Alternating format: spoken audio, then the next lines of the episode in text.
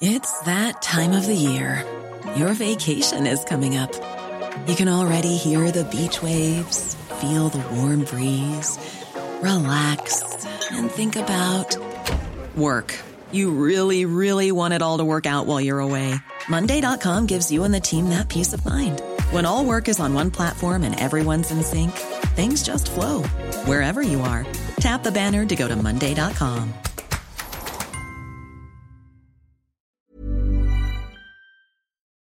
Previously on Intercepted. I guess I could be pretty pissed off about what happened to me.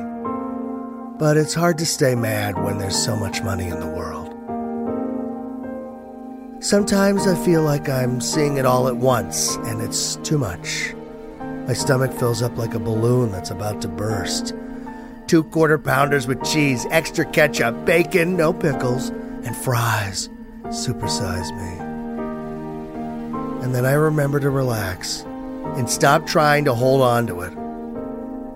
And then it flows through me like rain, and I can't feel anything but gratitude for every single moment of my stupid little life. You have no idea what I'm talking about, I'm sure. I mean, I have no idea what I'm talking about. But don't worry, you will. Believe me.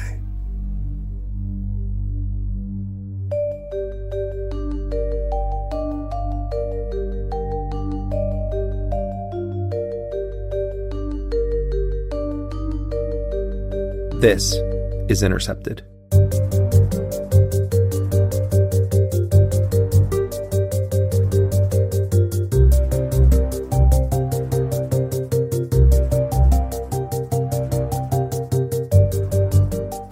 I'm Jeremy Scahill coming to you from the offices of The Intercept in New York City, and this is episode 37 of Intercepted. Perfect shape. That was just fake news by NBC, uh, which gives a lot of fake news lately.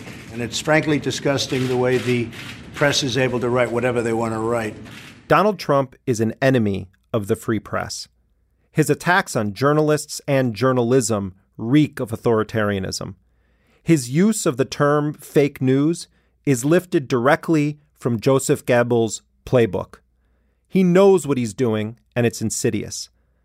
There are three specific incidents that I believe should be cause for grave concern by anyone in this country who believes that we must have an independent and a free press.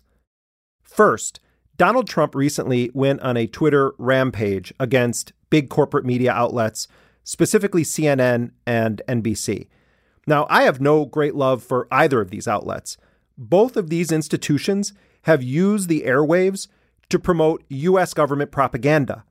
They have retired U.S. military generals and admirals and CIA operatives on their payrolls as independent analysts, and they never disclose the conflicts of interest that some of these so called experts have who profit from the very wars and conflicts that they're supposedly giving their independent views on.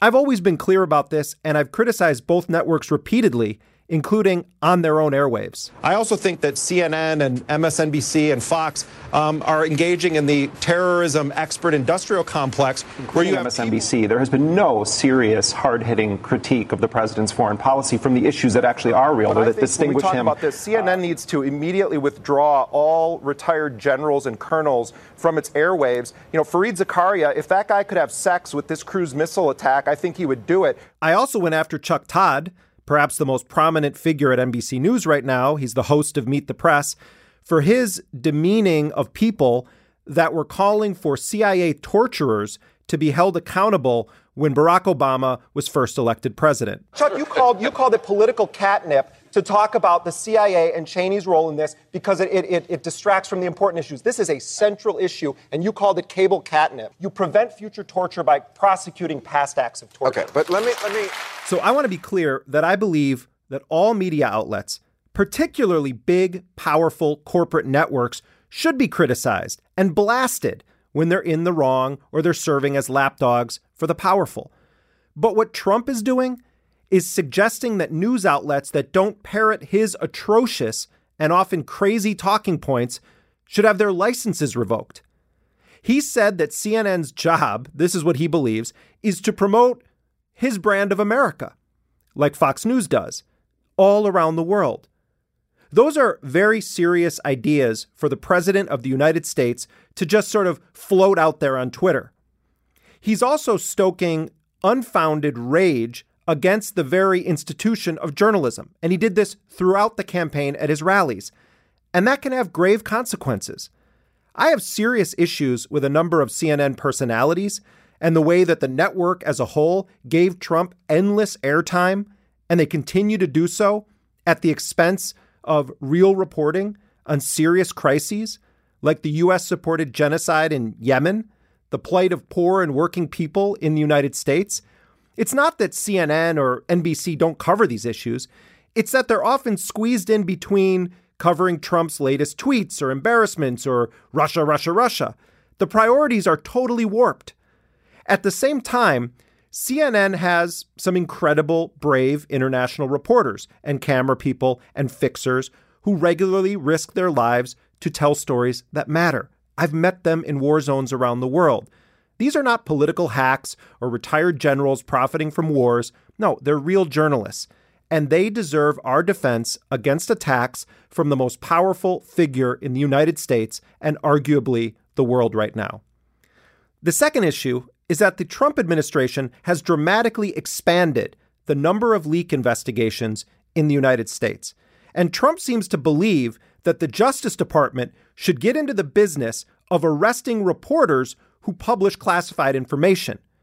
He told then FBI Director James Comey that he should consider doing just that. The Justice Department right now is attempting to throw the book at an NSA contractor named Reality Winner, who they allege was the source of a document that was published by The Intercept. That document detailed alleged Russian operations aimed at targeting U.S. software companies that service the U.S. electoral system in a couple of dozen states in the United States. Reality Winner is right now being held without bond on charges of violating the Espionage Act. She could face decades in prison. In addition to this unjust denial of bail and the severity of the outrageous espionage charge against her and the potential prison sentence in this case, this is also an attack on journalism.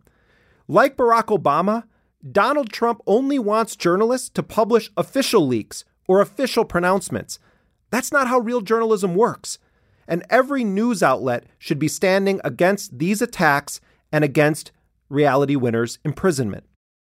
The third issue the U.S. government recently forced the television network RT to register as a foreign agent in the United States.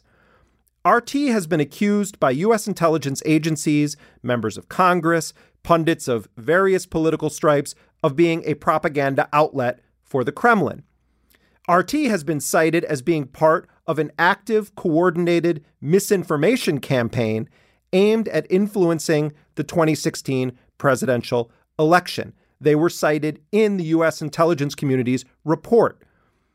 Academics, journalists, politicians, and others who have appeared on RT recently found their names publicly listed by an anti Trump group accusing them essentially of guilt by association. The law that RT was forced to register under is the Foreign Agents Registration Act, which officially passed in 1938, and its aim was to stop the spread of Nazi propaganda. The need for this legislation is perhaps most clearly demonstrated by the case of Russian propaganda networks like RT America and Sputnik International. The Committee to Protect Journalists, which is a very mainstream U.S. press freedom organization, they've come out against this move, saying that it could set a dangerous precedent that could result in criminalizing individual journalists who work for RT. Under the law, RT is going to be forced to include a public disclaimer on any information that they send out in the United States and the network is going to have to file a version of all of its reports. This could also mean social media transmissions with the US Justice Department within 48 hours of transmission. There are only a handful of media outlets that have been forced to register as foreign agents. I am entirely opposed to this action by the US government. Already, Russia, which is a heinous enemy of journalism, has said that it's now going to intensify the targeting of U.S. media outlets operating in Russia in retaliation for this action the U.S. has taken against RT. But that's not the only reason that I'm against this action. By singling out RT, the U.S. government is further eroding the very idea of a free press. Americans have a right to get their news from a variety of sources, including state funded media outlets like the BBC, Al Jazeera, and yes, RT. And when we start allowing the government to make up rules about who is and who is not a journalist, then the door for attacks on media organizations widens and widens. Of course, RT broadcasts propaganda. It is a Kremlin funded media outlet. And by the way, Fox News is a propaganda outlet. It's not state sponsored, but it's propaganda nonetheless. Should Fox News be required to register as an agent for white supremacists or racists or Donald Trump? Should they be required to put a disclaimer saying that their reports are on behalf of the current president of the United States? You know who has a show on RT? Larry King. Yeah, remember him from CNN, the guy with the suspenders? He says RT has never edited or intervened in his show. So RT is supposed to put a disclaimer on Larry King's program saying it's on behalf of the Russian government? What about former MSNBC host and partisan Democrat Ed Schultz's show on RT? It's just nonsense. I've appeared on RT a few times over the years, and I've many times declined to appear. There were some shows and hosts that I thought were responsible, and some that I didn't. There are aspects of RT's coverage that is undoubtedly propagandistic. And there were times when RT was willing to have me or other journalists on to discuss important stories that big U.S. outlets were systematically ignoring, or when they were parroting the U.S. government's line and RT reported on those stories accurately. I'm just curious why then it is that we haven't seen you on every single news channel, why all of those real news networks out there aren't dying to get the story from you. Yeah, so far it's just been Democracy Now!, Al Jazeera, and Russia Today, RT, that have expressed serious interest in this story. And I, I should say. I was asked numerous times to be on Bill O'Reilly's show on Fox News, and I declined all of those invites unless they would do it live. We'll do it live. Okay. We'll, no. we'll do it live. Fuck it. Why did I insist on doing it live? Because I didn't trust Bill O'Reilly and Fox News to edit the interview accurately. And by the way, I also spoke out when the Obama Justice Department served a warrant on Google for Fox News reporter James Rosen's personal emails, as I did when it obtained the Associated Press's phone records. The point of all of this is not that we co sign all or even most of what RT is doing, or that RT is not a Russian state media organization. It is. The point is that it's dangerous to have the US government deciding what constitutes journalism and who constitutes a journalist, and selectively choosing which media outlets should be subjected to these restrictions and which should not. There are an incredible number of state funded outlets who broadcast in the United States and have not been subjected to these restrictions. Where do we draw the line once we start down this path? Now, Trump is no doubt an enemy of the press, and Trump's authoritarian rhetoric is chilling. At the same time, we have to be honest. Trump did not start the U.S. war on press freedom. And I think it's a mistake to view his attacks out of that historical context. Barack Obama, he prosecuted record numbers of whistleblowers and leakers under the Espionage Act. Leaks related to national security can put people at risk. Obama's Justice Department threatened New York Times reporter James Risen with prison if he did not give up his source. Obama also personally intervened in Yemen to keep a Yemeni reporter who exposed the U.S. secret bombing campaign of Yemen in prison. Barack Obama was no friend of the free press either.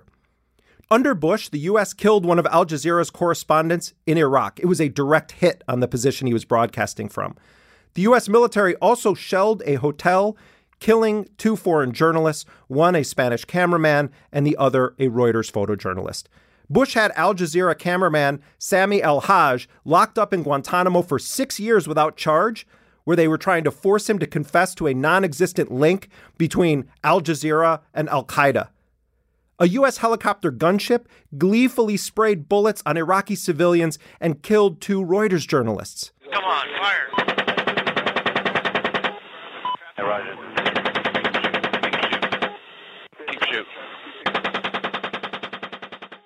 In 1999, Bill Clinton authorized the bombing of Radio Television Serbia and killed 16 media workers. Most of those people were makeup artists and technicians and security guards. Not a single propagandist for Slobodan Milosevic was killed, only the technical workers. And we act to stand united with our allies for peace. By acting now, we are upholding our values, protecting our interests, and advancing the cause of peace. U.S. presidents always hold up the United States as this beacon of freedom. And for some people, it certainly is. But let's not pretend there's not been a long bipartisan war against journalism and journalists waged by the United States government. Across the globe, journalists are under attack and dying in record numbers, whether it's targeting journalistic sources in the U.S., or murdering journalists in Mexico, or assassinating them in Russia. It's the responsibility of all of us in the news media to stand up and collectively say no. That's true under Trump, and it should remain true the next time a Democrat is in the White House. Okay, on with the show.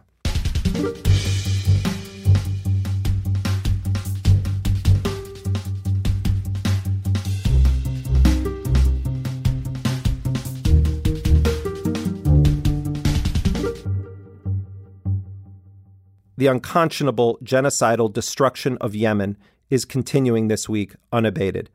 But don't tell that to New York Times columnist and official chronicler of taxi drivers and hotel concierges who miraculously deliver perfect sound bites whenever he's in their presence. I'm talking about Tom Friedman.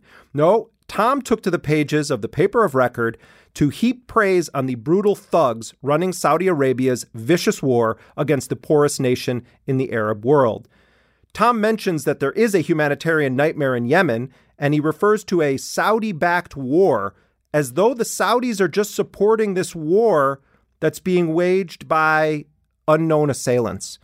Forget about mentioning the U.S. support for this brutal destruction. No, Tom had more important thoughts to share on the valuable real estate that is his New York Times column. This story of Tom of Arabia begins with our mustached hero arriving in Riyadh during the Saudi winter, but soon discovering it's actually an Arab Spring, Saudi style. You see, Tom informs us that this revolution is not coming from the people, but from the very top. And the hero of this story is the 32 year old crown prince, Mohammed bin Salman, or as Tom calls him, MBS. Tom manages to make his way from the airport to MBS's ornate adobe walled palace. And there, Tom gathers with a group of people who have the pulse of the ordinary folks in the kingdom the crown prince and his brother, the Saudi ambassador to the U.S., and an assortment of several other senior government officials. According to Tom, they shared different lamb dishes that spiced the conversation. Fried cheese with club sauce. Popcorn shrimp with club sauce. Chicken fingers. Oh, stop it, you're making me dizzy. With spicy club sauce. No, I mean, stop it. After nearly four grueling hours with the prince and his crew and the lamb, Tom tells us that he surrendered at 1:15 a.m. to MBS's youth, with Tom pointing out that he's exactly twice the crown prince's age. And then Tom observed, and I quote, "It's been a long, long time though since any Arab leader wore me out with a fire hose of new ideas about transforming his country." Okay, I'm not going to continue with this anymore, but the point is that this is the crap that Thomas Friedman writes in the so called paper of record while Yemen is being utterly destroyed by the very people he was enjoying a variety of lamb dishes with. And Saudi officials, they sent Friedman's piece around to journalists in Washington, D.C. That's usually a sign that you're doing something wrong. 60 Minutes, they recently did a story on Yemen that completely removed any U.S. involvement in this slaughter. And the U.S. Congress refuses to do anything that would actually end the U.S. role in this unforgivable mass crime. There are a few members of Congress who have fought to cut off U.S. support for the Saudis and to end the annihilation of Yemen, The most vocal of these is Senator Chris Murphy. He's a Democrat from Connecticut, and he is on the Foreign Relations Committee. And he joins me right now. Senator Murphy, lay out what you believe the U.S. role has been in this war and the devastation that we're witnessing right now in Yemen. I do not believe that Saudi Arabia could conduct this military campaign in Yemen without the United States. The United States provides the targeting assistance. The United States provides the munitions. The United States, in fact, provides the refueling uh, to the Saudi and coalition jets midair. Um, without U.S. logistical support, without U.S. weapons, without U.S. arms sales, they simply could not be engaging in this destructive bombing campaign. At any time, the United States could cut off our support. And in the face of a million cholera cases, in the face of thousands and thousands of Yemenis dying and many more starving to death, we have yet to deliver that message to the Saudis. And so I, I make a very tough argument, but I think it's a fair one uh, that every single death inside Yemen today has a U.S. imprint on it. And when I talk to Yemenis, as I remind my colleagues all the time, they tell me that inside Yemen, this is not seen as a Saudi bombing campaign. This is seen as a U.S. Saudi bombing campaign. And so the long term effect of this is that we are radicalizing potentially millions of Yemenis uh, against the United States. Now, when you and Senator Rand Paul, who of course is a Republican, you co sponsored the Stop Arming Terrorists Act, and a majority of your Democratic colleagues, now that Trump is president, joined on to that effort, but you had a much more difficult time, it seems, convincing your Democratic colleagues to take this stance when Barack Obama was president. To what do you attribute that? Well, they were two different resolutions. Admittedly, the first resolution to stop arms sales to the Saudis in 2016 uh, was arguably not directly connected to the Yemen war. Uh, this arms sale uh, in 2017 was. Also, during that period of time, the Trump administration removed basically all uh, vestiges of pressure that the Obama administration had applied on the Saudis to try to correct their behavior. If you remember, Obama did in the end end stop selling these precision guided weapons to the Saudis because of their targeting errors and because of their targeting successes when they were going after humanitarian sites. So the Trump administration was worse on this question than the Obama administration was. The arms sale was much more directly relevant to the war inside Yemen. Um, and the humanitarian catastrophe was a year worse in 2017 when we took that vote. So, sure, maybe some of the reason that more Democrats voted against it uh, this year was because it wasn't a Democrat in the White House. But there are also some reasonable explanations for why some of those votes shifted. Another part of all of this that I find somewhat curious is the fact that whether it's a Democrat in power or a Republican in power, it's sort of just assumed that the big picture line on Saudi Arabia is that they're necessary to our national security. And throughout both the Bush administration and Obama administration, you had the United States relying very heavily on Saudi intelligence to select its own targets inside of Yemen with drone strikes against Al Qaeda in the Arabian Peninsula. But in general, also, the Saudis seem to be dictating a lot of U.S. policy on the Arabian Peninsula, particularly in Yemen. Why is that the case? And do you think that the U.S. should be relying so heavily on the Saudis? It's a real head scratcher, uh, and it's an issue that I constantly raise here in Washington. As the flow of Saudi money uh, moves through the Wahhabis to extremist groups and radical clerics all around the world, our eyes should be wider open than ever before as to the threat to U.S. national security that comes out of Saudi Arabia. Now, certainly, there are important counterterrorism intelligence programs between the U.S. and Saudi Arabia. They have been able to achieve a kind of temporary detente between the GCC and Israel. That's important to us. But the billions of dollars that flows out of this country that ends up uh, radicalizing young men to join groups like Al Qaeda and ISIS, that is directly contrary to U.S. national security interests. And so I have never understood why we are so deeply in bed with the Saudis. It probably has to do with our prior dependence on the Saudis for oil to power our country.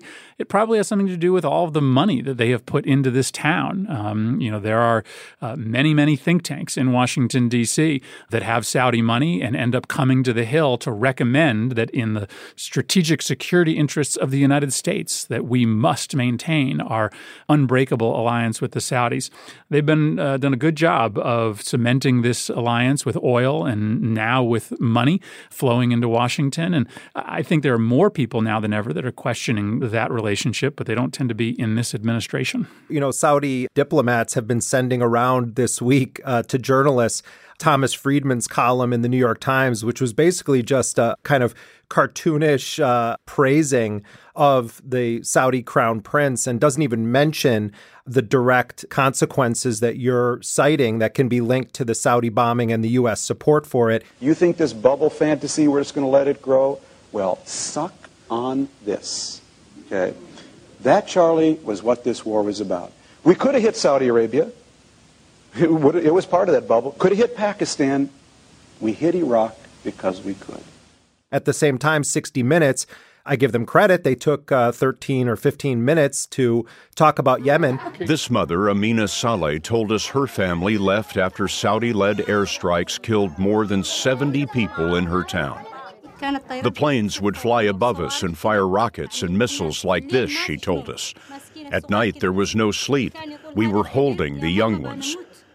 She said that her older son was saying, We're going to die. She told us we saw people die right in front of us. But none of what you're talking about was included in that. It's almost as though there's this epic crime with no perpetrator when everyone actually knows that there's a perpetrator. There's multiple perpetrators. Remember, what is the greatest threat to the United States today? Every politician will tell you it's the potential of terrorist attack. Where does that attack emanate from? It's Sunni extremist groups. Where does the money come from that uh, creates an intolerant version of Islam that prompts people to want to do violence against non believers?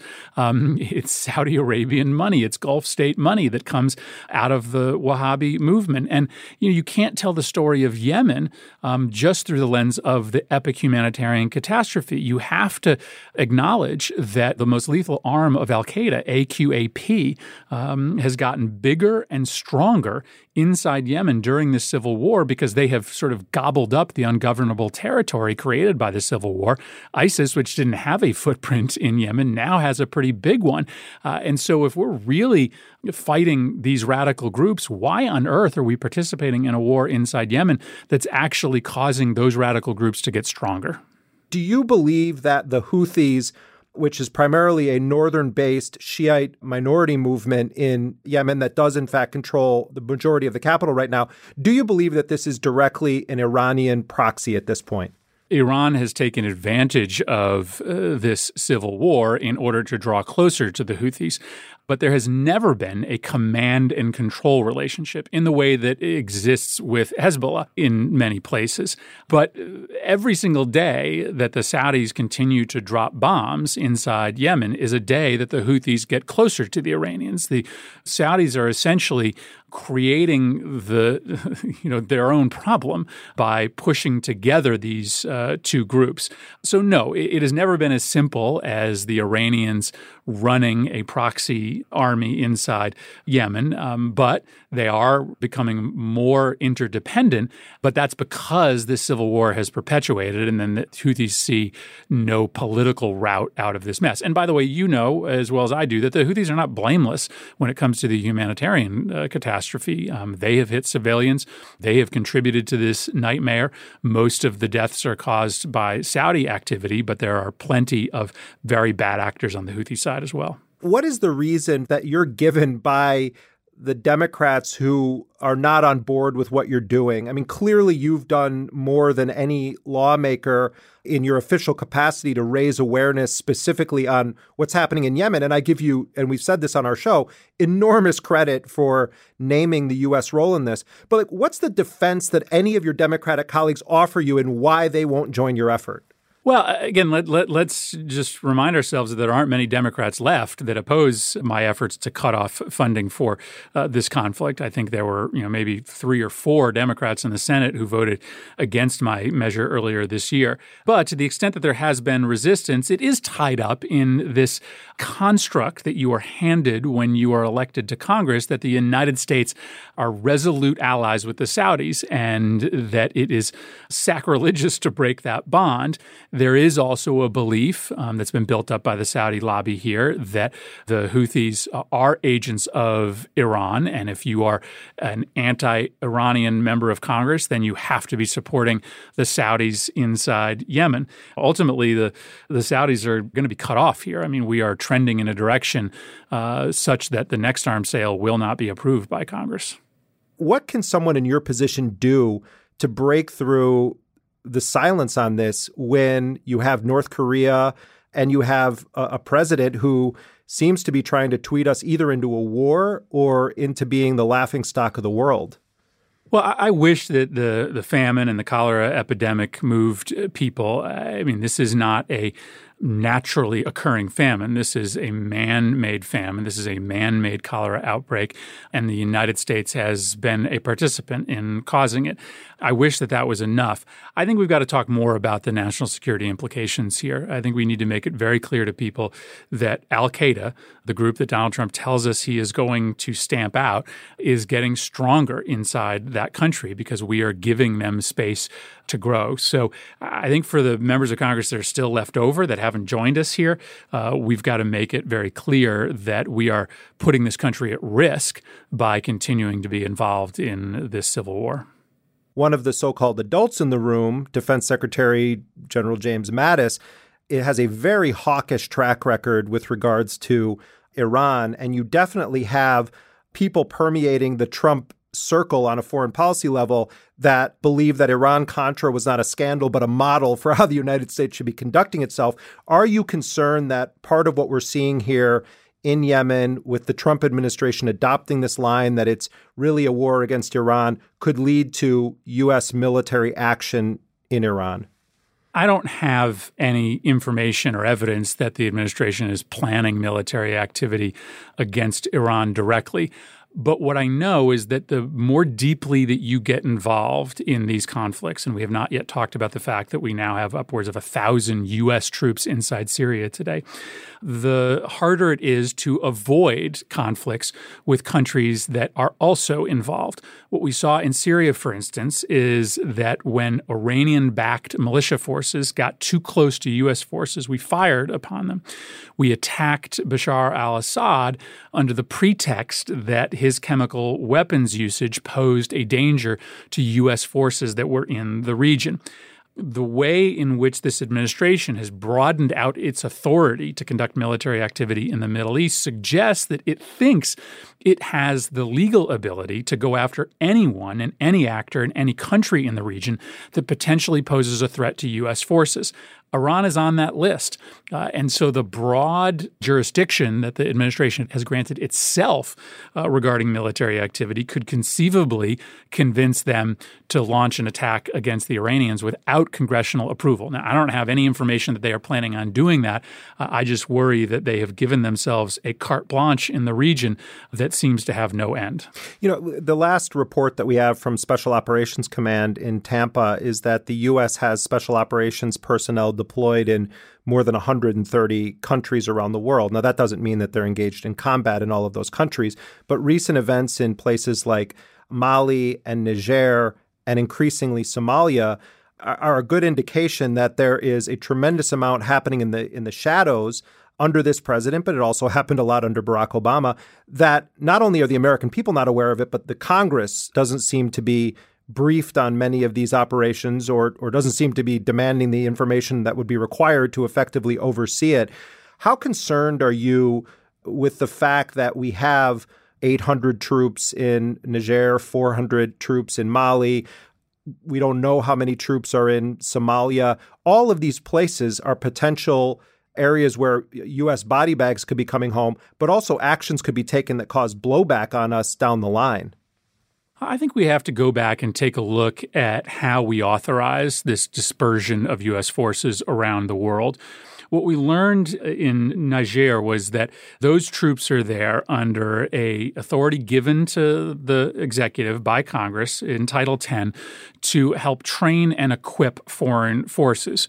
Now, it sort of doesn't feel like we were in the business of training and equipping, given that we had our guys out there doing real life dangerous missions. And technically, were we with local troops? We were, but it seemed like we were engaged in more operational capacity than we were in training capacity. So here's one way to solve this and I haven't submitted this as legislation yet. I just think it's worth thinking about. Why doesn't Congress, in the annual defense uh, authorization bill, actually list out the countries uh, that the Department of Defense is allowed to do this training and equipping in? Uh, if they have to do it on an emergency basis, that's fine. They can do it for the rest of the year, but they have to come back the next year and get explicit authorization. Right now, um, it's a blank check. that They can train and equip in any country they want. They can put an unlimited number of special forces operators into those countries. And there's, as we've learned, real fuzzy territory between training and soldiering. Uh, so there are ways that we could look at to get Congress more deeply involved in the question of where we are deployed. We could actually have a debate about that every year in the defense authorization bill. And my feeling is that that would be a lot closer to the division of power on foreign policy that the founding fathers imagined. Senator Chris Murphy is a Democrat from Connecticut. He serves on the Foreign Relations Committee.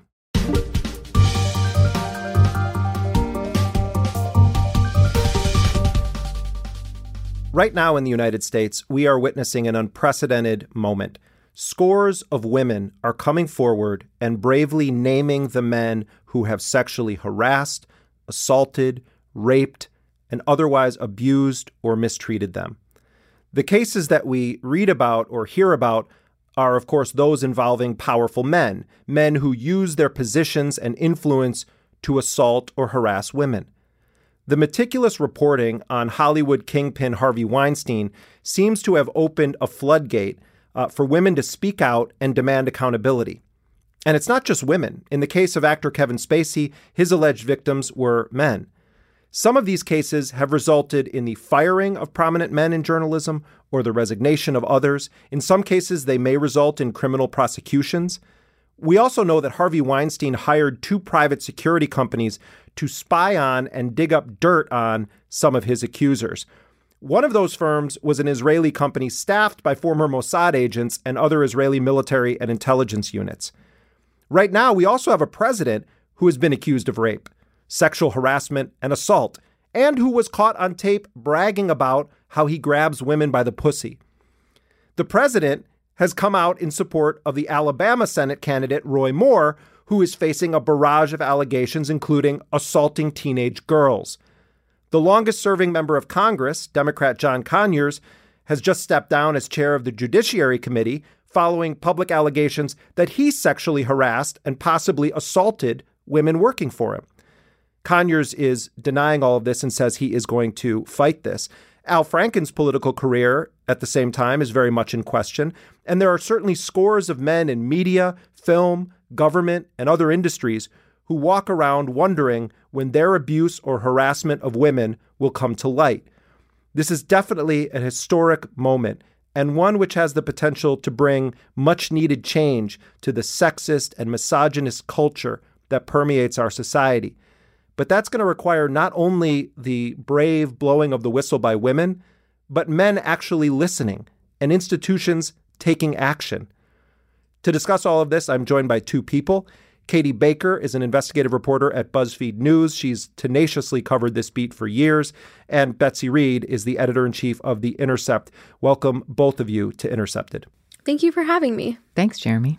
I was trying to think of any kind of historical analog to what we're witnessing right now with so many people coming forward and stating what happened to them at the hands of uh, powerful men, whether they're in Hollywood or media, et cetera. And there seems like there is, in many of these cases, this immediate sense of there's going to be accountability right now. The closest thing I can think of is like the overthrow of dictatorships, uh, or like kind of like the Arab Spring, where you see this sort of instant reaction, the likes of which I can't recall another moment in time that would be similar to this. How, how do you see this moment that we're in right now, given all of the reporting you've done for years on these issues? I think what's unprecedented is not just people sharing their stories of sexual assault and harassment, but the almost immediate accountability that appears to be happening, at least with famous people. I've written about a lot of powerful men who women accused of sexual assault and harassment who faced bad publicity but no repercussions. And I think what's happening right now is really exciting and overwhelming because it does feel like the consequences are happening literally the same day in many cases. A lot of the coverage of this right now links back to the Harvey Weinstein moment and this deluge of allegations against him from a variety of very prominent women in Hollywood. You also have the reality of Donald Trump being president and openly bragging about sexually assaulting women. You know, I'm automatically attracted to beautiful. I just start kissing them. It's like a magnet. You just kiss. I don't even wait. And when you're a star, they let you do it. You can do anything. Whatever you want. Grab them by the pussy. I can do anything.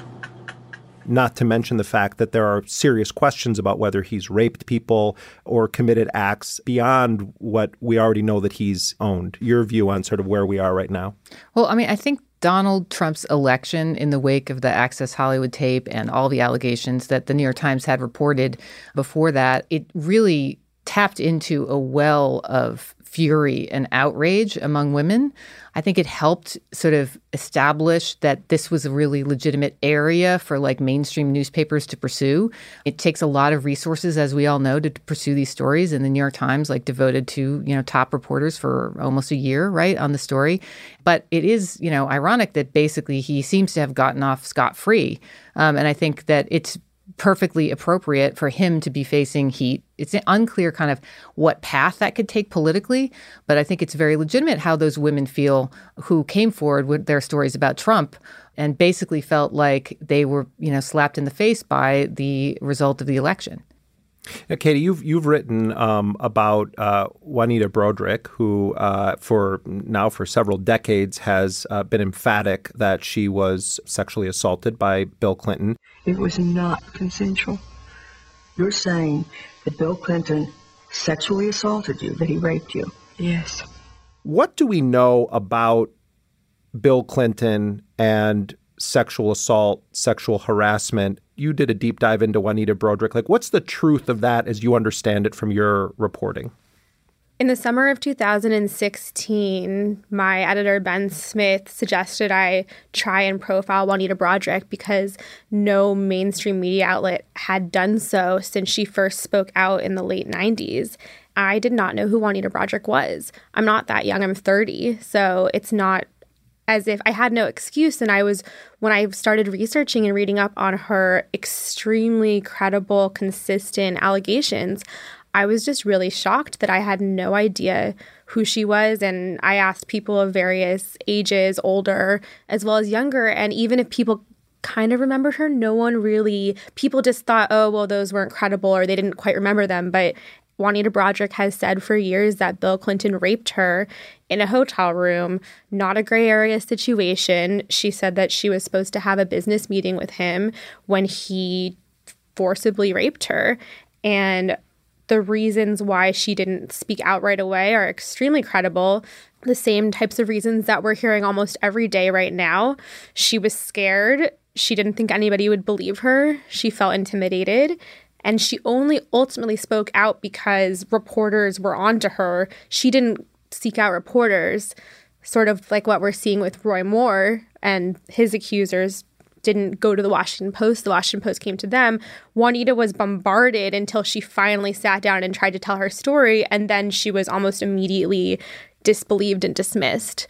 I was really struck by um, in your piece how you show this very revealing chronicle of the costs when these kinds of cases are politicized and used as like you know weaponized political footballs and you as much as you are respectful to her and her credibility and her story, you also raise some really hard questions about how she allowed her story to be used. Completely. It was a really, really complicated story to write, especially at that time. That was before Juanita had officially decided to essentially join the Trump campaign and go to the debates and sit there and really campaign for him, essentially. Okay. Hi, I'm, I'm Juanita Broaddrick, and I'm here to support Donald Trump. I tweeted recently, and Mr. Trump retweeted it, that actions speak louder than words. Mr. Trump may have said some bad words, but Bill Clinton raped me and Hillary Clinton threatened me. I don't think there's any comparison. Juanita Broaddrick kept telling me that the only reason she was voting for Trump was because she didn't want Hillary to win and that she wasn't ever going to work for his campaign. And I could kind of tell that that she was lying and that was the direction she was going in. But I also completely understood why because if you find her allegations credible, she has been dismissed not just by the Democratic Party, but by the types of progressive organizations that typically support and believe rape victims. And then at the same time, you had Breitbart treating her story with the sensitivity of Jezebel or something, going, well, it's very common for rape victims to not come forward and and this all makes a lot of sense. And then you had liberal publications completely ignoring it. And I agree that the politicization of sexual assault claims is really troubling. And I think that we're seeing that happening right now as well. Uh, Betsy, I wanted to ask you about this other major uh, high profile case that took place during this same time period in terms of when it came to public light, and that was the Clarence Thomas nomination to the Supreme Court.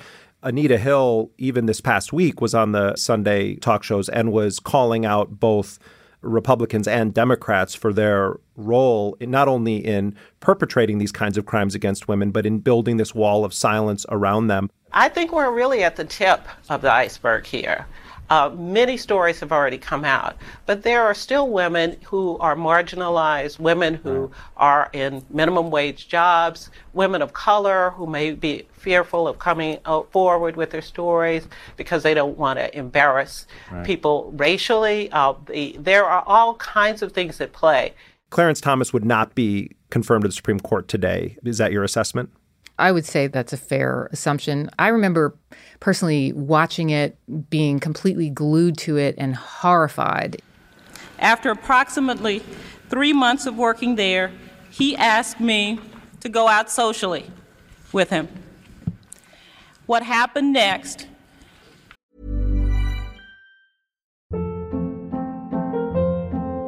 Hold up. What was that? Boring. No flavor. That was as bad as those leftovers you ate all week. Keke Palmer here, and it's time to say hello to something fresh and guilt-free. Hello Fresh. Jazz up dinner with pecan-crusted chicken or garlic butter shrimp scampi. Now that's music to my mouth. Hello Fresh. Let's get this dinner party started. Discover all the delicious possibilities at hellofresh.com. Quality sleep is essential. That's why the Sleep Number Smart Bed is designed for your ever-evolving sleep needs. Need a bed that's firmer or softer on either side? Helps you sleep at a comfortable temperature? Sleep Number Smart Beds let you individualize your comfort so you sleep better together. JD Power ranks Sleep Number number 1 in customer satisfaction with mattresses purchased in-store. And now, save 50% on the Sleep Number limited edition Smart Bed for a limited time. For JD Power 2023 award information, visit jdpower.com/awards. Only at a Sleep Number store or sleepnumber.com. And telling the world about it are the two most difficult things uh, experiences of my life. It is only after a great deal of agonizing consideration and sleepless number, great number of sleepless nights that I am able to talk of these unpleasant matters to anyone but my close friends. I just couldn't believe, you know, having this feminist education, I couldn't believe that like things were really this bad that like not only would you get harassed like this but you come forward and then to be subjected to this kind of you know character destruction.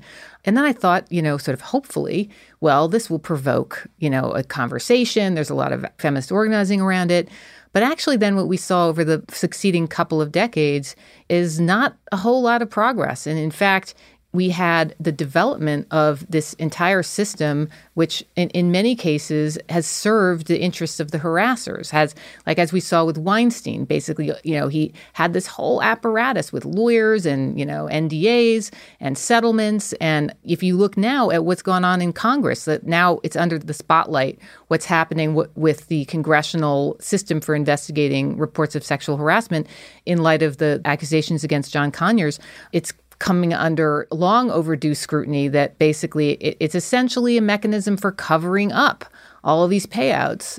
And there's calls um, for it to reveal not only you know the, the people who in the last year but going retroactively if that happens if if we actually see you know get some sunlight into that and see what's happened over the last 20 years you're going to see a lot more people going down the House Democratic leader Nancy Pelosi was on Meet the Press this weekend and she quite clearly tried to draw a distinction between the allegations against her Democratic colleagues and Roy Moore. John Conyers is an icon in our country.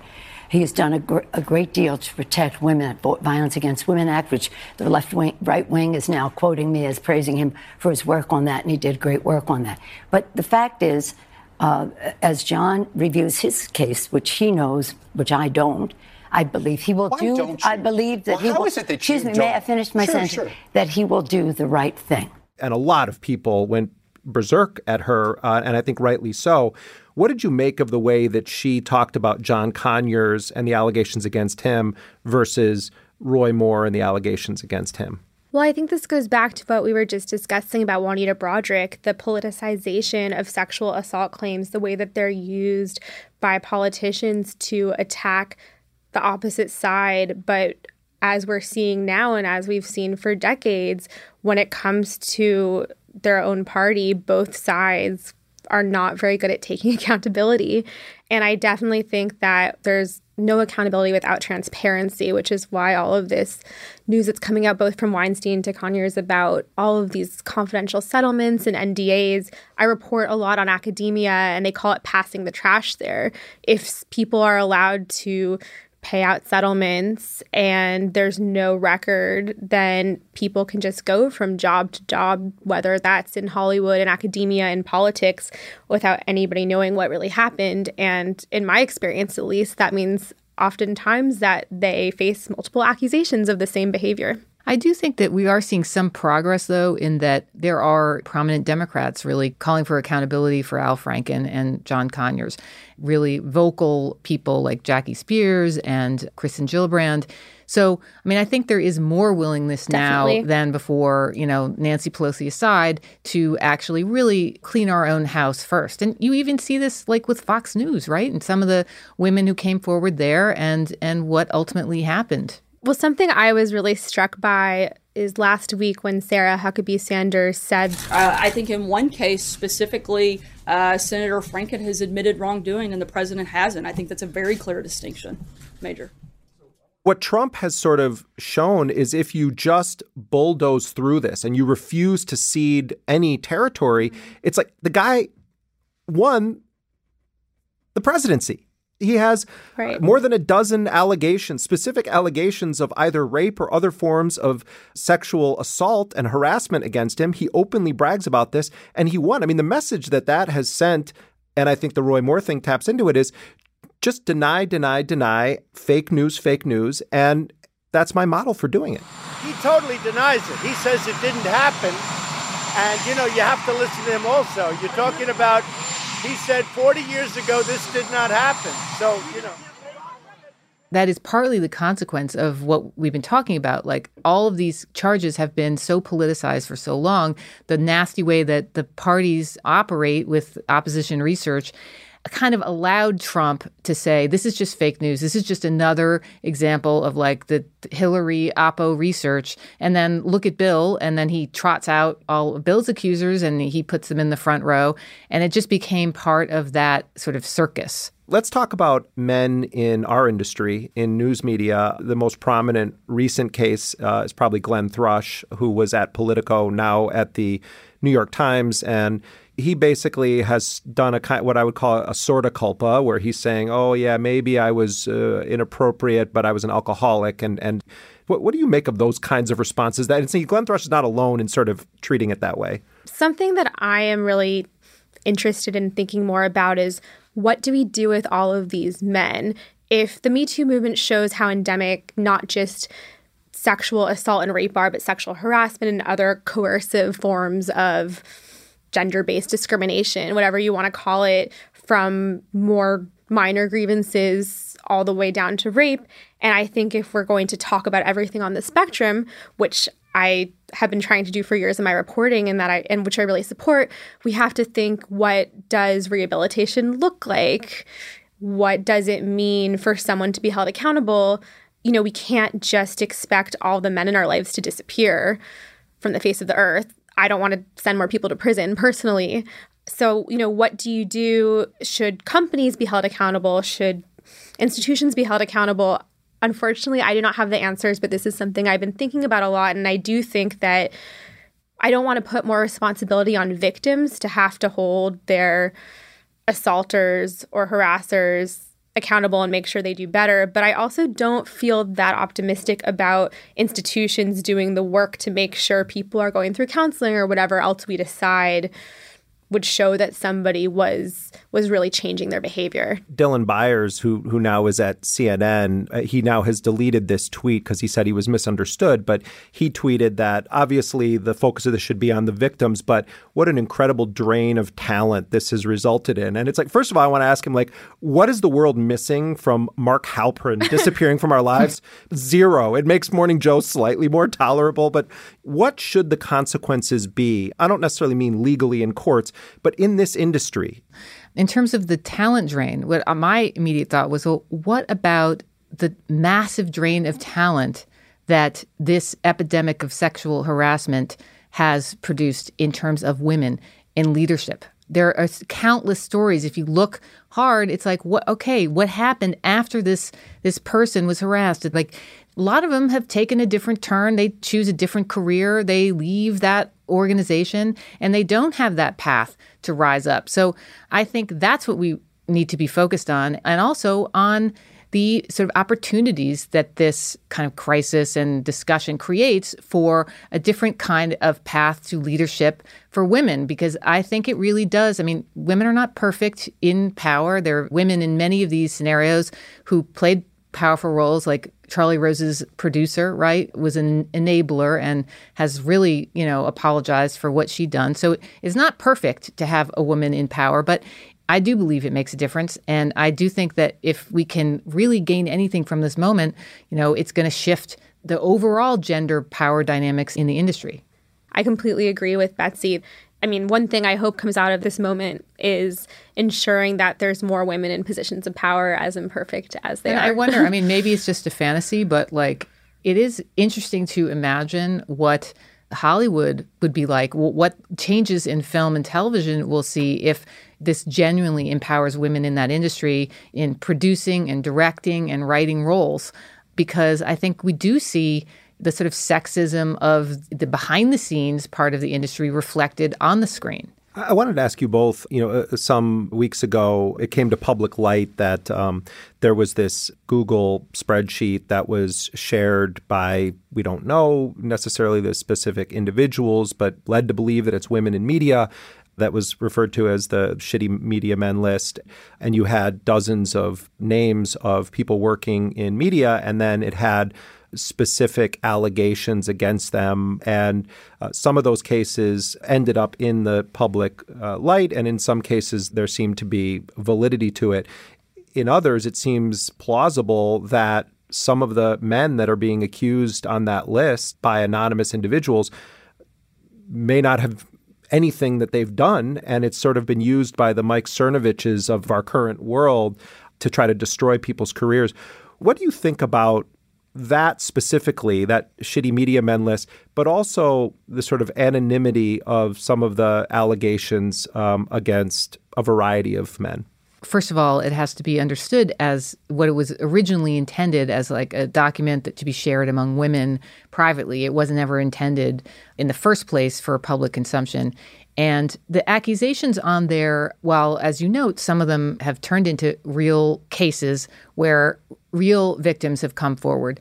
that is not true of a lot of the stuff on that list. And we do have to kind of take this whole situation very seriously. And part of that means like distinguishing when you have an actual credible accuser, a person who's making a specific claim, and a random anonymous list circulating that doesn't even have any particular individual attached to any of the allegations on on it. So that belongs in a different category and we have to just take seriously what evidence is before us. And that means believing women who come forward as a starting point. As far as the list goes, when I first saw it, my first thought was this is not a true community resource because it is anonymously accessible and edited by anyone and I support women gossiping and sharing stories and I think that's crucial. And I understand that women that aren't as connected or that, you know, are newer to media might really benefit from a list when they couldn't get that gossip firsthand. But definitely as a reporter who, as I just said, really thinks a lot about how to support people's stories, my first thought when I saw the list was, oh my God, this is not going to end well for the women on the list. You know, who knows if they're even writing this themselves? I definitely found it alarming then the more I thought about it, I thought, well, this is a, a, messy solution to a messy problem. And I've written about women coming together in similar situations in different industries before. And often people feel like they have no other option, especially when investigations are often covered up by confidentiality agreements or otherwise. I think that people often feel that they have no other option but to write on the bathroom wall, so to speak. And so I am really sympathetic to it and I understand it but definitely as a reporter, my first thought when I saw the list was, is this the best way to to create change? However, it's been a month or so, and from my perspective at least, the list has led to some really important reporting. And as far as I know, I haven't heard of any unfair repercussions as a result of the list. Again, I think the best way to put it is I think it's a messy solution to a messy problem. Uh, Katie, as we wrap up, I wanted to make sure that we address the fact this is not just famous men who do these things or prominent men that do these things uh, that need to be held accountable. You've written about powerful, non globally famous or even nationally famous men alleged to have raped people. Your latest report is documenting these 180 plus allegations of sexual assault at a, company called Massage Envy which is a, a, chain of spas around the country. Maybe you could talk, eh, tying in this piece and some of the other reporting you've done, but about how women across the country are facing the same kinds of sexual assault, rape, sexual harassment that Harvey Weinstein's victims face, but there really isn't reporting on it. My story was about predominantly women going to massage envy spas and being very brutally sexually assaulted by male massage therapists. There are just so many reports of it. And after looking into it, I found that the policies and practices of the company is to investigate these claims internally without any training or outside help. And I think from colleges to businesses such as Massage Envy, there are a lot of companies and institutions that really care about protecting their brand, sometimes more so than assuring that these complaints are handled appropriately. But then, of course, our criminal justice system is completely awful at investigating and handling rape claims, which is something I also report a lot about. So I hope that this cultural moment that is happening now trickles down so that people whose assaulters are not famous are still being addressed, even if they're not Harvey Weinstein or a politician. Betsy, I have to ask you because you're the editor in chief of The Intercept, a former employee of First Look, our parent company, who also did work on Intercept stories uh, over a certain period of time. Morgan Marquis-Boire, there are very serious allegations of rape that have been leveled against him. Uh, the Verge did a, a very in depth uh, report on these allegations. We also, I mean, there are specific women I know when this started coming out told me that friends of theirs had been victims of him. Maybe you could explain to people who listen to this show or are supporters or readers of The Intercept your perspective on that case because you just had to deal with the fact that you had a man who was employed at our institution and did do work and was bylined on some pieces at The Intercept, accused of very heinous, serious crimes, including rape. Morgan Marquis-Boire was a director of security here. He was working directly with The Intercept in 2015. So I overlapped with him for about nine months. And then he went on to a different role within First Look. And, you know, throughout, we actually did not hear any allegations like this about him. And his employment here ended in September of this past year, right before, like three weeks before all of this spilled out on social media. So I can understand how it kind of looked like, oh, we discovered this and fired him, but like that actually didn't happen. We were like as shocked as anyone else reading this on social media and horrified. And we also had no kind of specific allegations from anyone to follow up on um, because this did not actually happen to anyone who's on our staff. And that was not true of Freedom of the Press Foundation and Citizens Lab, his other employers. And they did their own internal process of investigation and they made statements. Um, but since we didn't have an accuser, we, there was nothing to actually follow up on until we saw the exhaustive and chilling report in The Verge by Sarah Jeong, which laid it out in painful detail um, with many very specific claims from multiple different women. And at that point, you know, we felt like it was really important for us to make a statement about it and, you know, to say that we have no tolerance for this kind of behavior here. But not only that, that we actually, you know, we recognize that this person was in our orbit and is accused of these things, and we're determined to stamp out misogyny and sexual harassment and abuse and do anything, everything in our power to confront it and to support the women who've come forward. We're going to leave it there. Betsy Reed, thank you very much for joining us. Thank you, Jeremy. Katie Baker, thank you, and uh, congrats on um, such great reporting over a sustained period of time. It's a great public service you do. Thank you so much. Betsy Reed is the editor in chief of The Intercept, and Katie Baker is an investigative reporter at BuzzFeed News.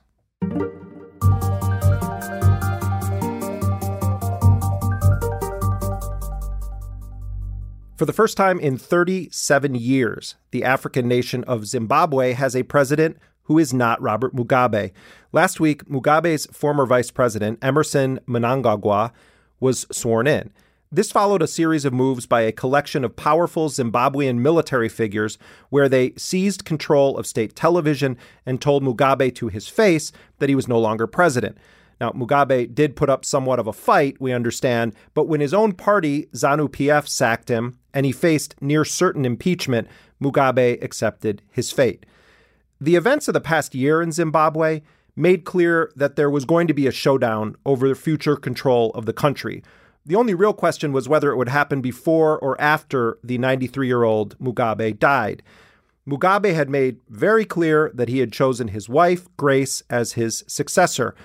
Widely viewed as corrupt and out of touch, Grace and her G40 faction of the ruling ZANU PF party we're not going to take power without a very serious fight. So, in some ways, what the military did was to hasten events that seemed inevitable. Now, China has substantial investments in Zimbabwe in mining, construction, and security, and has long had a close relationship with Robert Mugabe. What role, if any, Beijing may have played in this military coup uh, is not clear at this point. Under Robert Mugabe, Zimbabwe's economy has been a disaster and his rhetoric of giving land and sustainability to the country's overwhelmingly black majority has consistently proven hollow. Zimbabwe is a country rich in mineral resources, yet the vast majority of Zimbabweans struggle to make ends meet in their daily lives. Despite his human rights abuses and authoritarian rule, Mugabe has long been preferred by Western powers. At the time of Zimbabwe's independence in 1980, Mugabe was seen by the United States as a safer alternative to more progressive forces and allies of Nelson Mandela's ANC in neighboring South Africa. The new president of Zimbabwe was himself a longtime ally of Mugabe and was uh, considered a hero of their independence war, and he was also the former head of the country's security services. His nickname is the Crocodile. Emmerson Mnangagwa has a reputation for brutality and as Mugabe's enforcer. Early last month, he claimed that he had to be airlifted to South Africa after an attempt to poison him. Many Zimbabweans believe that Mugabe or his wife were behind it. We may never know. But the point is that now this man is in charge of Zimbabwe. To get a sense of what is happening on the ground right now, we go to the capital, Harare, where we are joined by a Zimbabwean journalist. We are not going to name our guest for his own safety, but we now welcome him to Intercepted. Thank you. Explain why you felt anonymity was necessary at this moment. We have been getting um, WhatsApp messages uh, about soldiers who are asking for people's uh, IDs. If you don't have your, your IDs, you're taken to uh, their barracks where they interrogate you. And people are talking about people being being disappeared. Uh, there is no there is no ways of uh, verifying this, but when you look at uh, the treatment that has been meted out on the former Minister of Finance, Ignatius Chombo, he was abducted from his home, was held at a barrack somewhere days on end until he appeared in court last weekend. So um, there is still an atmosphere of, of fear because we don't know what they're looking for. We don't know when this will end. Uh, our soldiers are still patrolling. We basically are in a state of emergency.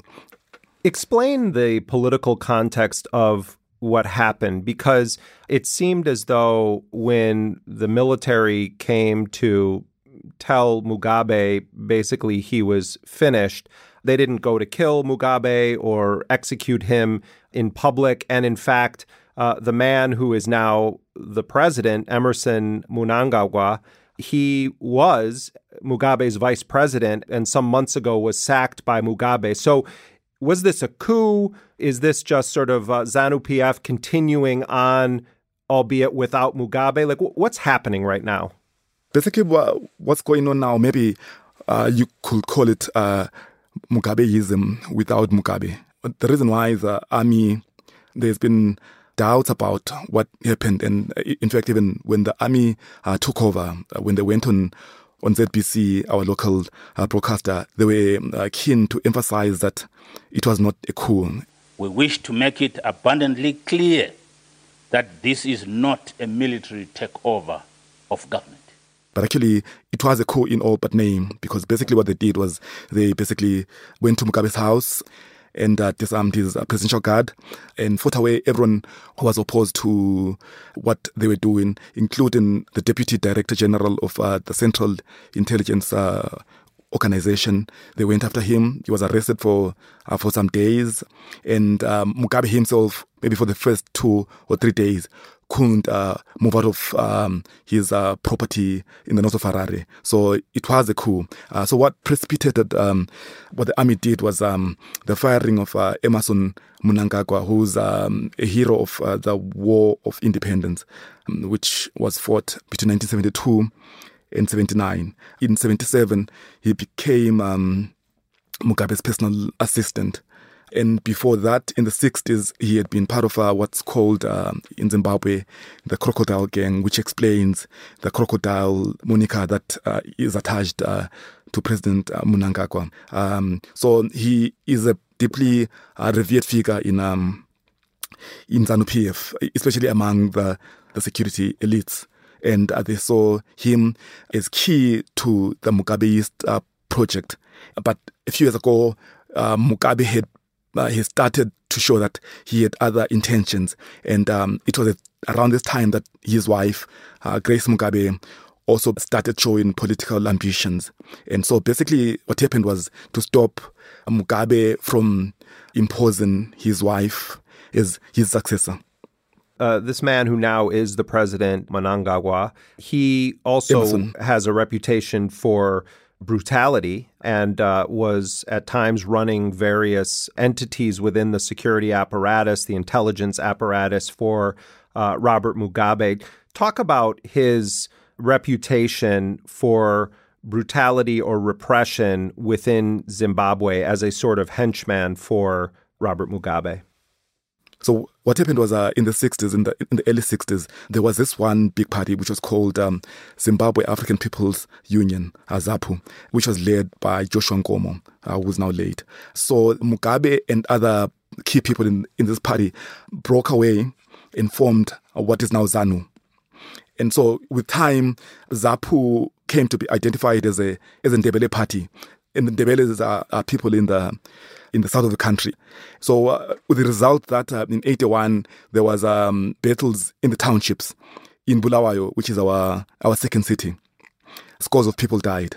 And then from that time, the war kind of moved between guerrillas from these two two parties to a war against all Ndebele uh, speaking people in the south and the southwest of the country. And it is estimated that up to 20,000 people were killed. In, in, this operation, Emmerson Mnangagwa and uh, Perence Shiri, who is now a vice marshal, and people like Ernest Kadungure, who is now late, and uh, the former defense minister in in Mugabe's government, uh, uh, Sydney Sekeramayi, were key uh, lieutenants in basically killing people who were defenseless. And Mnangagwa was the more vulnerable uh, person in this war. He'll basically threaten people, and which is why, uh, especially in the south of the country, among the Ndebele people, uh, his ascension to power has been viewed with fear because of his key role. It's easy to, to blame him for what happened, but actually, the person who was ultimately responsible for what happened was uh, Mugabe himself. Although, obviously, he had um, key lieutenants, people like uh, Emmerson Mnangagwa. Explain who Robert Mugabe was when Zimbabwe won its independence. The man himself, actually, I think it was in, in 81, he says, What I was, I still am. I just don't care what they say, as long as I know I'm right. So they can say anything in their papers, uh, damage me in every way possible, as long as the people I lead are behind me and approve of what we are doing. That's what matters. I don't think Mugabe has changed. I think Mugabe remains the man that he was um, in the 80s, authoritarian, brutal, with no ideology of his own. When we look at the man, he comes back uh, from Ghana um, in the early 60s to show he had been teaching in, in Ghana. Some of the people around uh, the nationalist movement decide to invite him to a talk, and he talks before these people, and some of them who were barely educated or, or semi-literate or with uh, basic education, and they hear this guy who speaks nice English, who has uh, two degrees or three degrees at the time.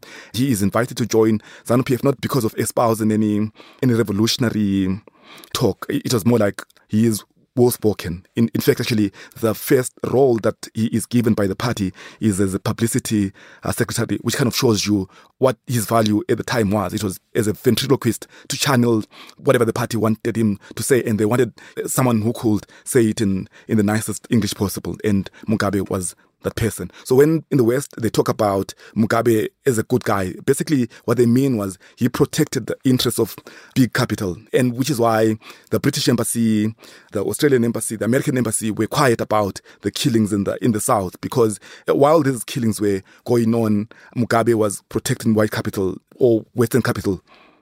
When Mugabe came to power in Zimbabwe early on, George H.W. Bush, who was the vice president at the time, called him a genuine statesman. And then a decade later, he was actually knighted by Queen Elizabeth.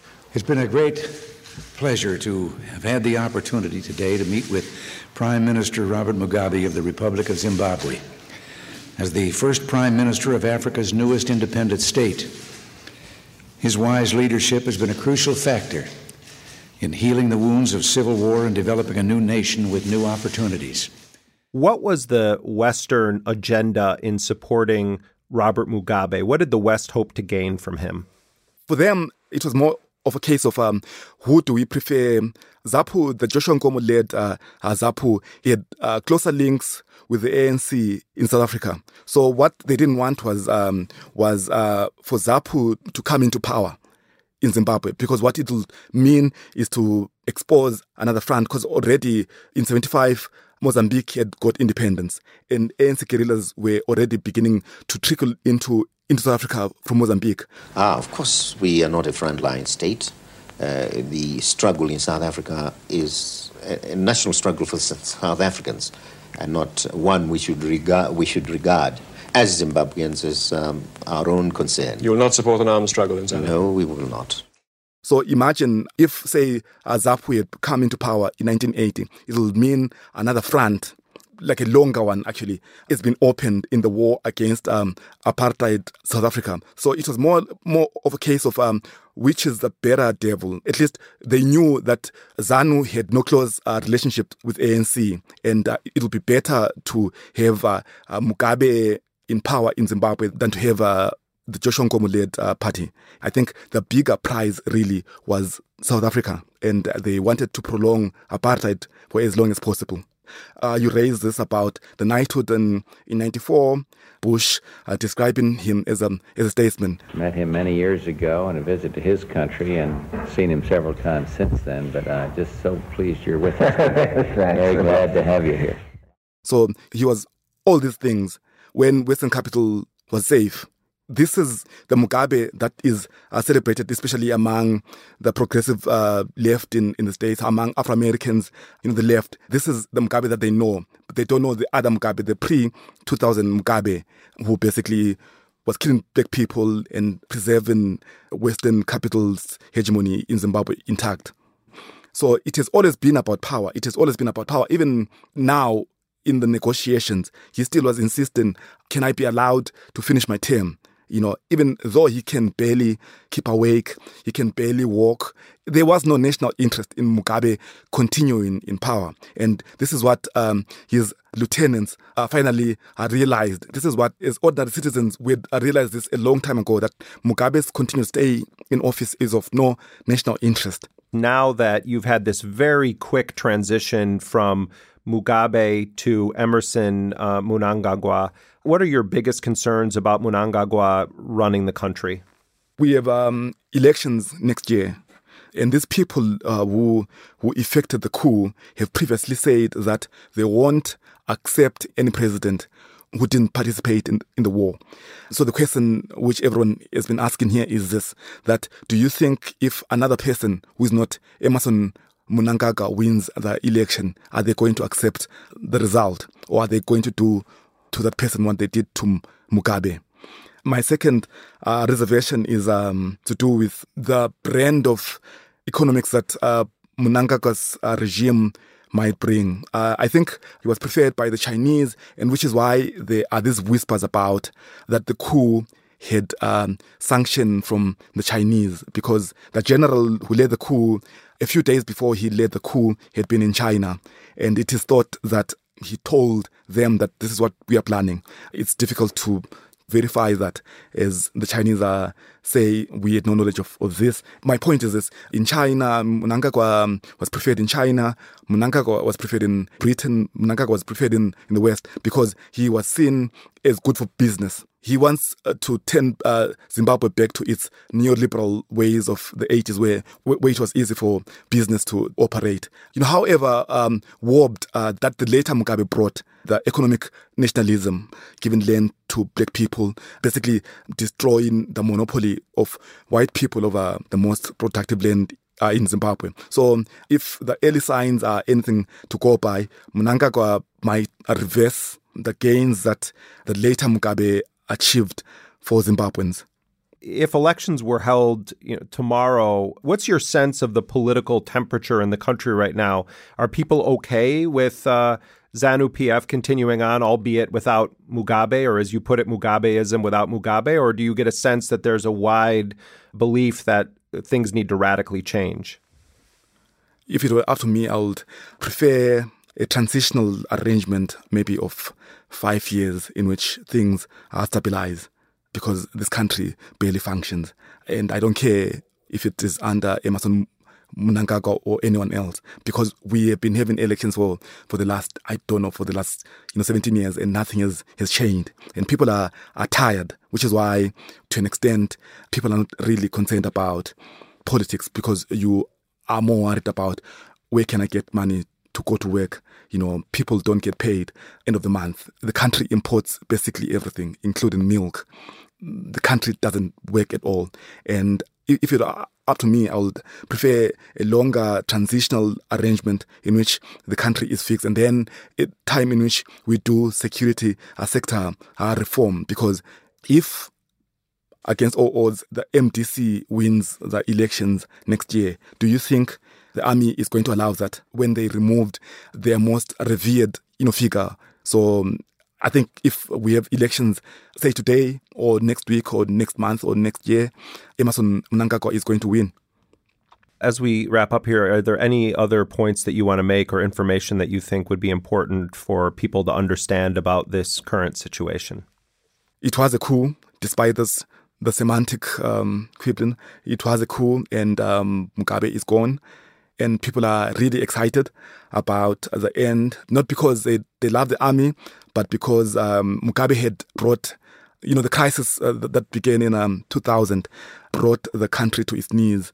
And people left to go to South Africa, to go to Botswana, to go to the States, to go to the UK, and uh, families were destroyed. But people are are excited that maybe this is the beginning of a, and people have been calling it a new independence. That the day that Mugabe uh, resigned, people have been calling it the second independence. But as people here say, you know, Zimbabwe proves that there is no bottom. Like you keep on climbing the depths, and uh, the new guy, people are willing to give him time to effect change and bring back the country back into the international uh, community. I want to thank you very much for being with us and for offering your analysis. Thanks for joining us on Intercepted. Uh, you're welcome. That was a Zimbabwean journalist speaking to us from Harare. We granted him anonymity because of fears of reprisals.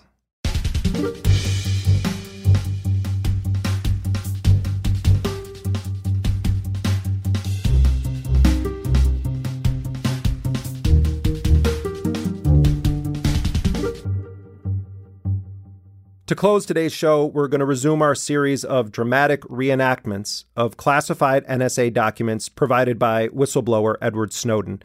You may not know it, but the NSA has its own secret online newspaper. It's called SID Today, which stands for Signals Intelligence Directorate Today. And the reason you've probably never heard of it is because SID Today contains classified information and it's published by the National Security Agency, and it's available only to NSA employees who have security clearances. Signals intelligence is the NSA's shorthand for the type of information it collects by eavesdropping on electronic data across the world. SID Today has even had its own columnists, who at the NSA are regular agency staffers who wrote in their spare time. There's been a columnist on grammar, another on office etiquette, and there's even been a columnist on the ethics of surveillance. These columns were among the documents leaked by Snowden, and The Intercept continues to publish scores of them on an ongoing basis. In this installment of the series, we hear the story of an intern at the NSA who explains how his views of the agency differ from his college days when his only understanding of the NSA came from news articles and Hollywood movies. Here is Culture Shock NSA from the perspective of summer interns, starring comedian Joe Pera.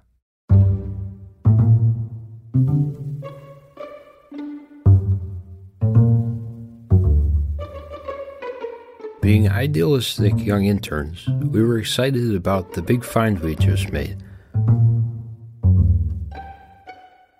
We were explaining the trail of SIGINT to our project lead, so eager to get it all out that we barely stopped for breath between words. We found this woman, Nadia Lanu, as she's our target's wife, so we're trying to track his movements that way. Redacted slowly began to smile as we spoke and finally asked, Wait, what is her name? We repeated, Nadia Lanu. We're not sure if that's how you pronounce it, though. Redacted burst out laughing and did not explain himself for what seemed like an eternity. We, the starry eyed interns just stared blankly at each other, wondering if this long-time NSAer had finally cracked. All we could say was, What? What's wrong? At last he said, Spell, it. We responded hesitantly L N U. That means last name unknown. We felt quiet and we just hung our heads in embarrassment, knowing the story of our rookie acronym mistake would soon be public knowledge to all of S2I6. This is just one example of how interns who come to the agency motivated to soak up all the knowledge they can usually fall flat on their faces on more than one occasion.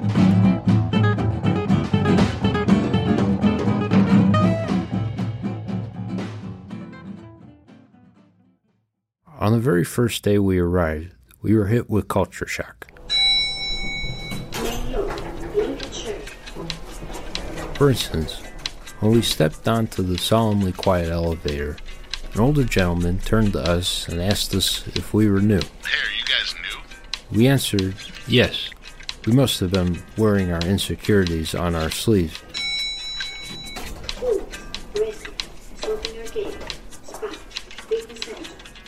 All he replied was, The only thing you need to know is we don't talk in the elevators, and the extroverts look at other people's shoes. All we could think was, what have we gotten ourselves into?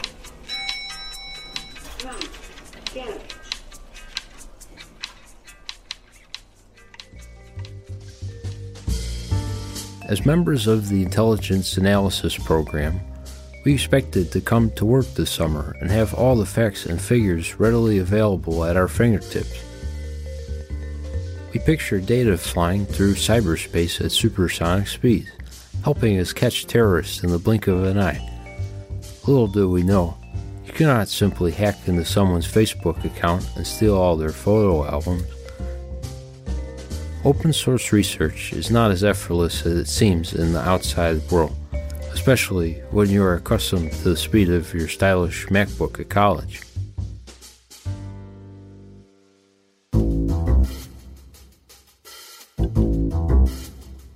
We had imagined the formidable NSA police greeting us every morning at the gate with their large submachine guns, so there was no disappointment there.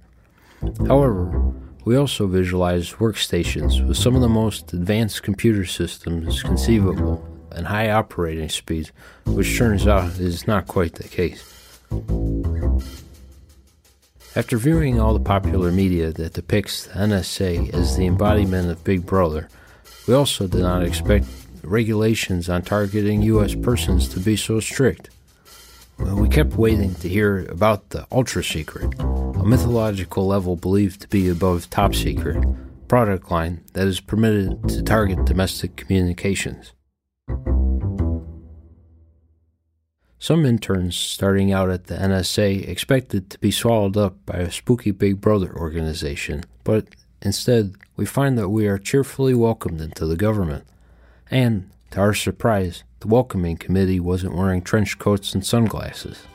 What we were trying to express is that the NSA can be an intimidating place for a young intern.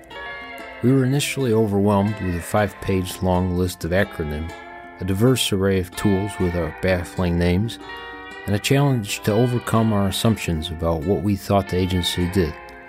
However, it is also an extremely rewarding place to work, with ample room for movement throughout different offices and so many diverse targets. A college student thirsting for knowledge would be hard pressed not to find something that interested them. In our opinion, it would be hard to get that rewarding feeling of defending our country anywhere other than the NSA. Sure, we might hide quietly in the background and never be famous, but that feeling of fulfillment from work is hard to replace. And, as Redacted would say, who doesn't love doing the happy, happy, joy, joy dance of discovery? Mm.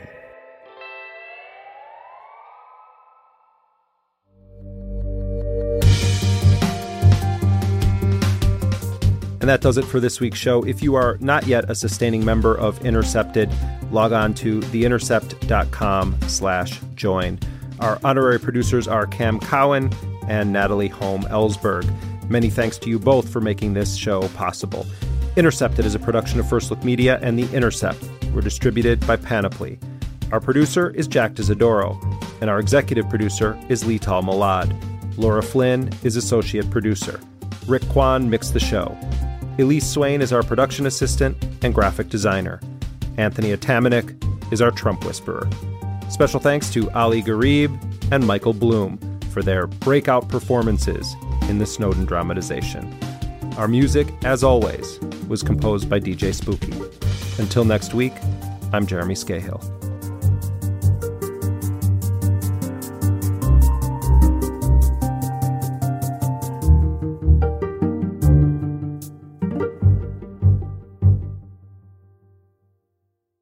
Been a long, long time, though, since any Arab leader wore me out with a fire hose. Hold on a second.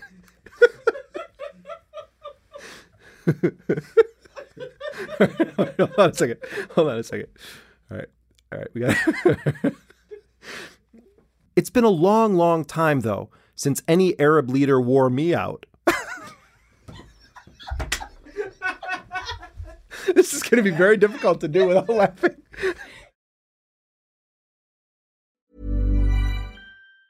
Hey, it's Danny Pellegrino from Everything Iconic.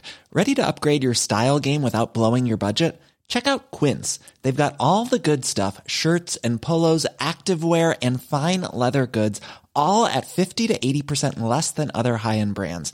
And the best part? They're all about safe, ethical, and responsible manufacturing. Get that luxury vibe without the luxury price tag. Hit up quince.com slash upgrade for free shipping and 365 day returns on your next order. That's quince.com slash upgrade. Ever catch yourself eating the same flavorless dinner three days in a row? Dreaming of something better? Well, HelloFresh is your guilt free dream come true, baby. It's me, Keke Palmer. Let's wake up those taste buds with hot, juicy pecan crusted chicken or garlic butter shrimp scampi. Mm. Hello Fresh. Stop dreaming of all the delicious possibilities and dig in at HelloFresh.com. Let's get this dinner party started.